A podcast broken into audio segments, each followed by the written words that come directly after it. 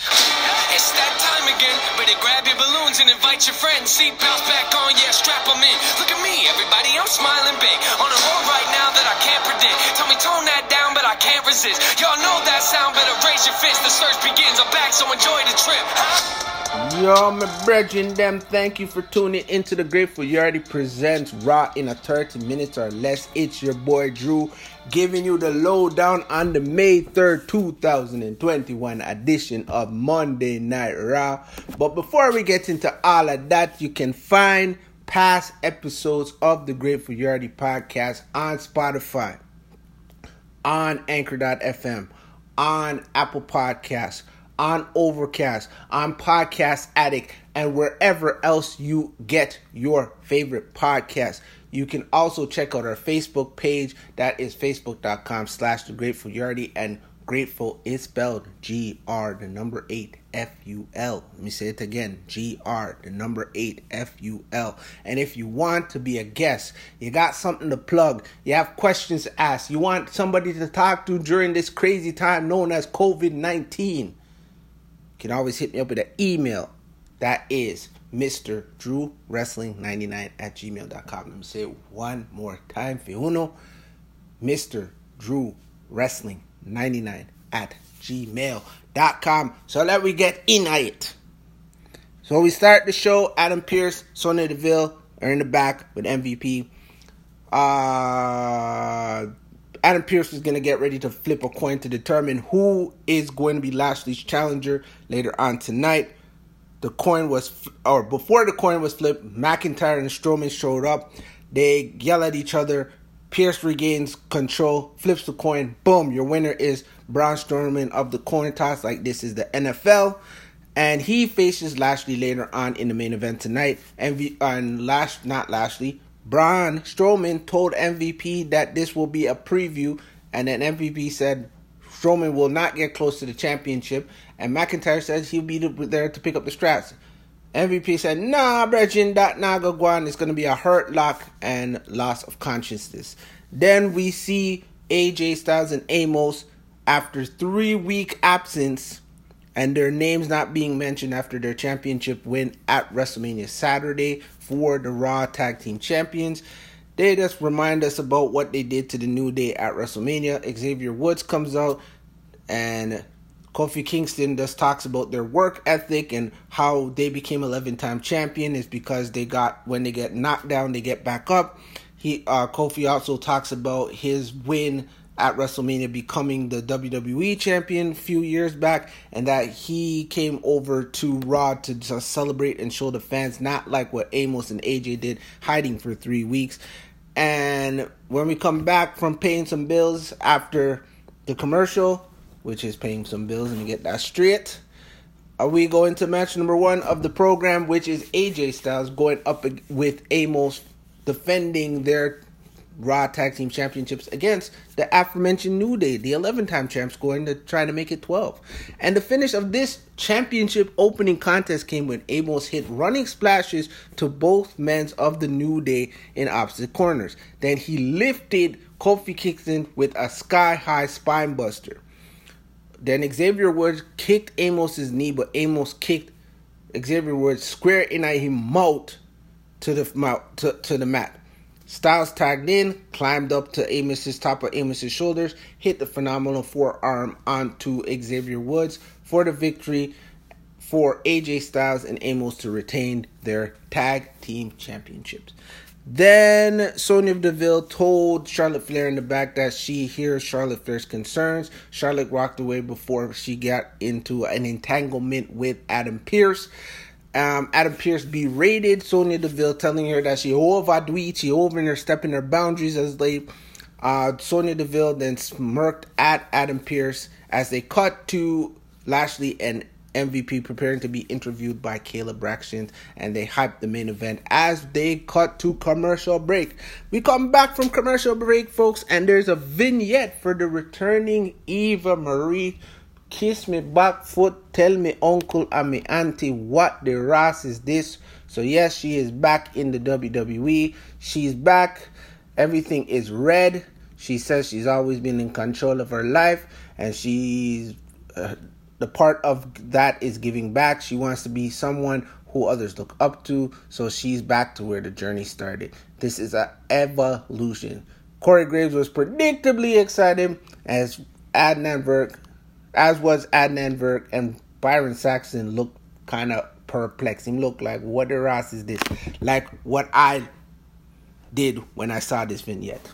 Kayla Braxton is in the back with her, and she welcomes her guests, which are MVP and Lashley, and they talk about um, Strowman being on the side of luck, getting the coin toss, and MVP pretty much says getting in the ring with Lashley could be lucky or unlucky depending how uh, on your perspective. Lashley jumped in and said that he's the most ferocious warrior, a freak of nature than any of his opponents. And Lashley pointed to the WWE Championship and said that they're going to have to pry it out of his Ross hands, and it's not going to happen. They showed the the New Day icing their backs, and then Elias and Ryker were lying in wait with tomatoes, like what happened to them last week. They threw it, but the tomatoes then hit Randy Orton, and Riddle rolled by on his scooter saying hi to his RK Bro tag partner Randy Orton. Then we go into match number two of the program, which is Charlotte Flair going up against Dana Brooke with Mandy Rose in her corner. And the finish of this match came when Flair recovered in the corner holding her gut as Dana Brooke set up for another handspring elbow. Instead, Flair catches her with a chop block in midair, applies the figure eight, and got the, the win by submission in about 4 minutes and 14 seconds. Uh, she didn't let up the, the hold, so Mandy Rose entered the ring and hit a big drop kick to the side of Flair. Then, then she hit a pump knee to Flair to send Flair to the outside. And then Sonya Deville's music hit as she made her way to the ring with Flair laughing, and they cut to commercial break. Then Sonya Deville and Flair in the ring. And Sonya says she has the same powers as Adam Pearce and she's willing to hear out what Flair's proposal is. Flair's proposal pretty much is that she needs to be added and make the match between Asuka and Rhea Ripley a triple threat match because she didn't get her match at WrestleMania. Then all the comp- all the participants of this soon to be triple threat match come out. The big brawl happens, and Asuka's the one left standing. Then we continue on, and we cut to another promo in the back with Kayla, and she welcomes Humberto. Humberto says that Sheamus is a tough guy and bullies everyone because he thinks he can. Humberto also continues on and says he doesn't, he knows what it, it, it's like to be bullied, but he won't let Sheamus bully him. So, in the kind words of a West Indian man or a Jamaican man would say, them can bully beef, but them can bully me.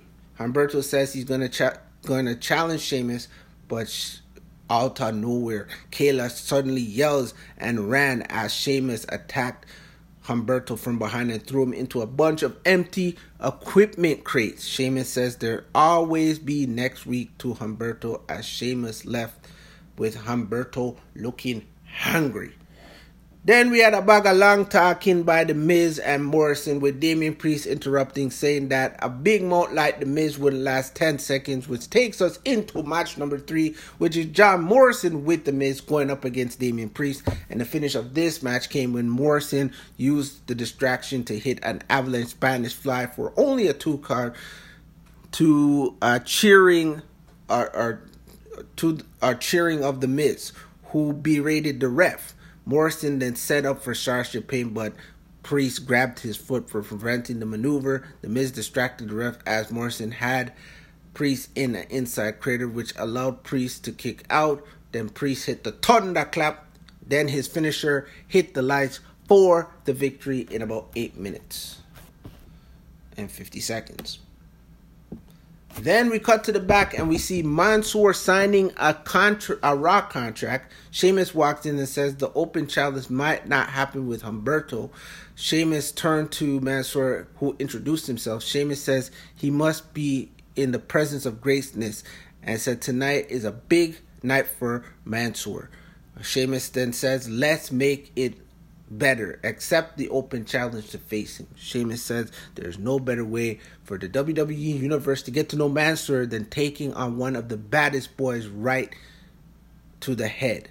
Signals a bro kick. Mansoor thinks change quickly around here. He says we go into match number four, which is the Lucha House Party, which is Gran Metalik and Lince Dorado going up against Cedric Alexander and Shelton Benjamin. And the conclusion of this match came when Shelton Benjamin whipped Dorado across, but Dorado hit a tornado DDT. He sent Alexander over the top rope, tagged in Metalik, then hit a springboard splash to Alexander on the ice side as Metalik hit his top rope elbow for the one, two, three. So your winners are Lucha House Party. In at the end of the match, or after the after the match, Alexander grabbed the mic and demanded that Benjamin look at him. Alexander said they went from champions in the hurt business to this shit, or this crap, or this bangarang foolishness. Then Alexander says, no wonder they were kicked out of the hurt business. But he said that Benjamin was the weakling, and he was the one who kicked out. Ben was the he was or Benjamin was the one that was kicked out of the hurt business. Let me get that straight. Alexander continued on and said that he should have left. He should have left him too. So Lee, he should have left Shelton. He asked how many years does Shelton have doing this? How many years does he have left? And then Alexander says, unlike Shelton, he's in his prime. Then they ended their team and left the ring. Then Drew Gulak was in the back and he challenges Angel Garza to a match. So match number five of the program was Angel Garza going up against Drew Gulak. And the finish of this match came when Garza used the ropes to bounce off and escape, then hit a big clothesline and a pump drop kick to Gulak. Garza hit a big running boot to Gulak's face in corner, and while Gulak was sitting, Garza then hit his wing clipper for the victory. So the winner is Angel Garza. And then we're in the back again. Riddle's riding around, putting E that cycle, and he's approached by the Viking Raiders. They talk about NFL draft, which beat SmackDown in the ratings.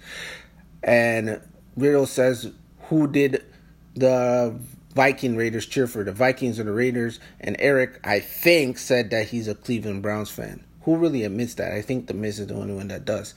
And they continue on talking about this draft, which nobody really cares about unless you're a deep NFL fan. Then Orton shows up. Orton tells Riddle to shut their ass up. And he does. And then they both walk away, leaving the segment, which nobody really cares about. Which takes us to match number six, which is RK Bro going up against Elias and Jaxson Ryker, which seems like two heel teams going up against each other. But the finish of this tag team match came when Riker hit a slingshot suplex to Riddle for a two count, then applied the modified chin lock. He worked to prevent Riddle from making a tag, but Riddle rolled out of the suplex and hit a ripcord final flash knee. Um, my my my feed does froze at this particular point in time, but then when it returned, Riddle hit the floating bro for the one, two, three. They cut to the back again with Kayla Braxton and she worked on McIntyre, and then McIntyre talks about T Bar calling him T Bag. He says he has a lot of questions for them. They took off their stupid masks but kept their stupid names. And he said this meant that to be car- um, him carving Lashley and Strowman's forehead against the WWE Championship. Strowman approaches and says he gets it. That he feels that uh, Drew doesn't think he belongs here, but he heard everything right after beating McIntyre last week. And then says, as he's walking out, the new WWE champion. And McIntyre says, for now, Braun Strowman needs to just leave. They glared at each other as Strowman walked away slowly. Then we go into match number seven of the program, folks, which is Sheamus, which is the he's the United States champion, but this is a non-title open challenge against the newcomer Mansoor. And the finish of this non-title open challenge came when Sheamus clubbed his leg from out from underneath him, causing him to crash in the mat. He hit the white noise, set uh, Mansoor up in the corner, sitting, and then hit then set up for the bro Kick. Out of nowhere, Humberto used a big drop kick to Sheamus's face for the DDT. So not the DDT for the disqualification. So your winner is Mansoor by this, or your winner is Sheamus by disqualification. Sheamus fought Humberto off, re-entering the ring, then hitting Humberto with a bro Kick as Humberto was chasing him. Sheamus then gave a bro Kick to Mansoor for good measure, then lifted his United States Championship and held it high. Then we go to Alexa's Playground. Oh God. And there's a close up of Lily. Lily and Alexa Bliss says Lily is a big fan and really enjoys tonight's show. Uh, she said Lily loves to play hide and seek, but she always finds a particular in a particular position or in a particular place. Uh, Bliss continues on saying Lily got her hands dirty and her favorite color is red. Alexa continues on saying wherever Lily goes, trouble seems to follow. She said that Lily has a to has or she brought Lily to her ear and told her that a certain someone may have caught beating or beat caught with their beady little eyes and that their dirty little secret she doesn't blame her for what's to happen next. She starts to sing a song about Lily, and it goes, Lily, Lily, what do you make me do? The world is to go crazy at the sight of you. We have so much fun together, and we'll be friends forever. But then, what a scream. This is a dream. Lily, what did you make me do? Her words became more exasperating and sad towards the end, but she just laughed to end the segment. Creepy. Then we go into match number eight of the program Nia Jax and Shayna Baszler, which are your women's tag team champions, going up against Naomi and Lana. And the finish of this championship tag match came when um, Nia Jax pulled Naomi, but Lana kicked her. Uh, she rolled up Shayna Baszler, but Reginald distracted the ref. Then Shayna applied the, the rear naked choke, but Lana rolled through it. Then Baszler applied it again for victory, which takes us into match number nine and your main event of the evening. Braun Strowman going up against the almighty WWE champion Bobby Lashley. And the finish of the main event came when Lashley slipped out, tried for the hurt lock, but Braun Strowman resisted and turned it into a sidewalk slam. Lashley rolled outside. Strowman went for the Strowman Express, but Lashley stepped aside and Lashley went right into McIntyre. Strowman and McIntyre got into each other's faces. Strowman re entered the ring, but McIntyre clammed on the apron. Strowman was distracted, and Lashley used it to hit the spear with a lot of light for the victory. With a lot of light for the victory. Uh, immediately after the match, then Drew McIntyre hit a claymore on the Lashley, then one onto Strowman, and again with a lot of light. McIntyre's music hit as they announced Lashley versus McIntyre for next week's Monday Night Raw to end the April, or not April, the May 3rd edition of Monday Night Raw. So here's some quick final thoughts on the show as a whole, but there's little pieces that I want to get to. Decent episode, which at this point, all you can say, hoping for Monday Night Raw. There wasn't a lot, but there it was a good show in terms of developing storylines and building and highlight newer characters like Humberto, Garza, and Mansoor. The women's the, uh, the women's division is still a little perplexing, particularly the tag part of the division. But there is still time until the next pay per view to work things out. But what I really, really want to talk about here, people, is the return of Eva Marie. So WWE got rid of Chelsea Green, the Iconics, uh, Mickie James, Bo Dallas, um, Samoa Joe to bring back this woman because she had a uber amount of heat five years ago. So you got rid of a bunch of talented.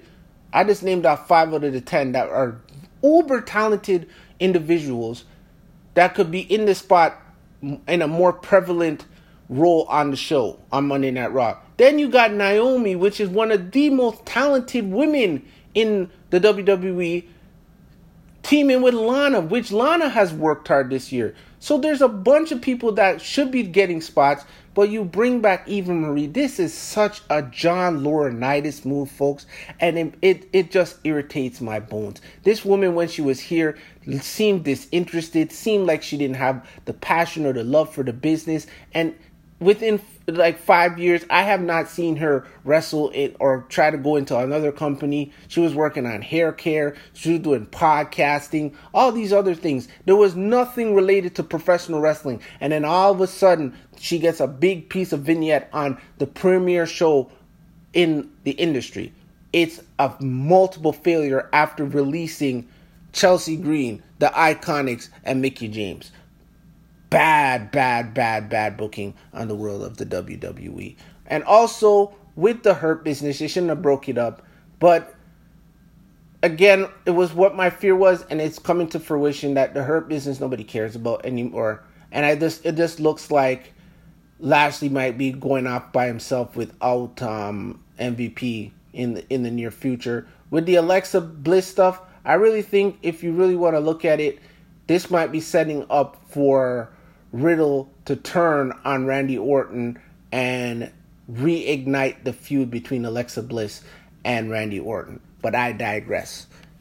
But people, thank you for listening. And the next time you hear your boy Drew talk the things about professional wrestling, I know this thing is sometimes hard to defend, will be Wednesday Night Dynamite. So let me get the show right. It's the Grateful Yardie presents Wednesday Night Dynamite in the 30 minutes or less. That is brought to you by your boys over at All Elite Wrestling.